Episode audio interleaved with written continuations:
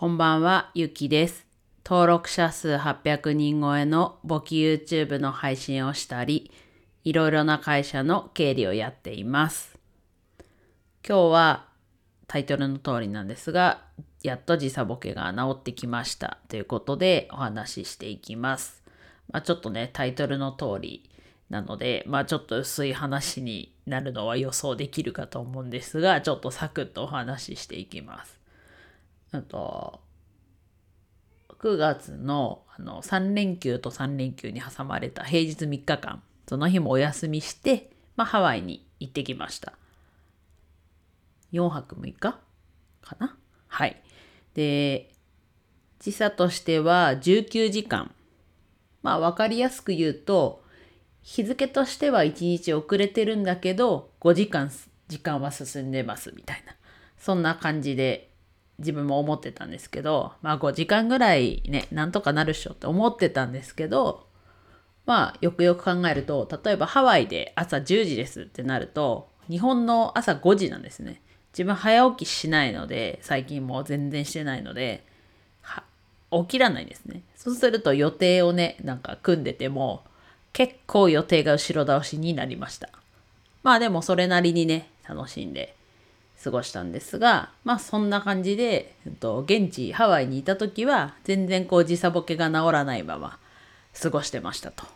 で、逆にこう日本に戻ってきて、そしたら逆にこう結構朝早く5時台とかに帰ってきてすぐぐらいは2日くらいはもう朝5時ぐらいに目が覚めてっていう状況だったので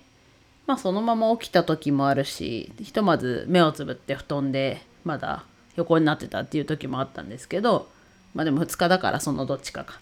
だったんですがまあそれでもなんだろうなんかちょっと早く目が覚めるなっていうのがありました。まあそれはし平日仕事を結構がっつり働いてたんですけど、まあ夜もそんなに眠くならず、朝も結構すっきり起きてたんですが、今週に入ってからもう完全に日本のこう時間に体が戻ってきて、まあ朝起きるのもちょっと眠かったり、あとは夜も、もう実はね、昨日の配信もちょっと結構やばかったんですけど、は喋りながらちょっと寝かけてました。もしかしたら聞いてた方はもしかしたら分かったかもしれないんですが、まあ今日も結構眠いは眠いんですけど、昨日ほどね、喋りながら寝そうになるっていう感じはないんですが、まあ結構眠いと。で、がっつりね、働いてもいるんですが、ひとまずなんか戻ってきたなと。でもこう仕事を考えると前の方が良かったなっていうのはちょっとあります。でも日本なんでね、日本時間にこう対応するためにね、引き続きやっていくんですが、とはいえちょっと仕事をまたね、ちょっと頑張りすぎというか詰め込みすぎなとこあるので、まあ徐々に徐々に減らしていくっていうところもあるので、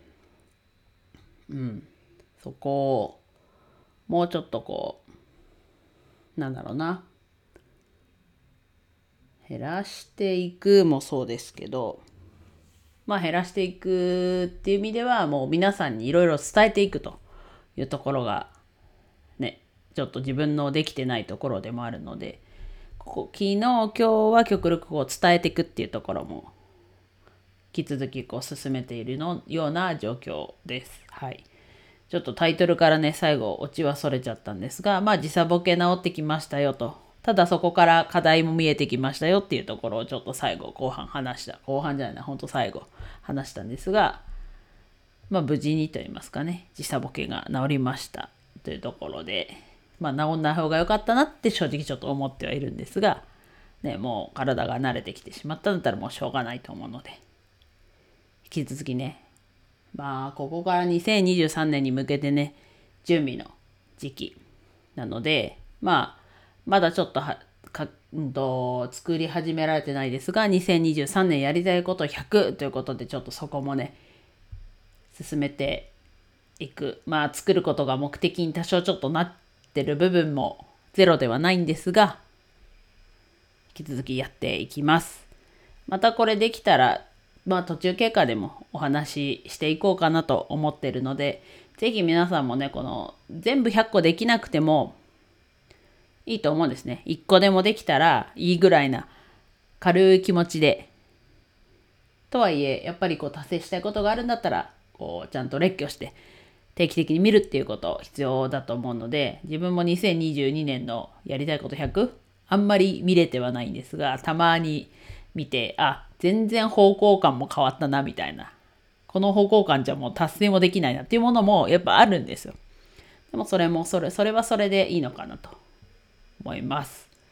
時差ボケは治りましたが、ちょっと話が今日あっちこっち行ってしまいましたが、うん、この辺で以上です。今日も一日楽しく過ごせましたでしょうか？ゆきでした。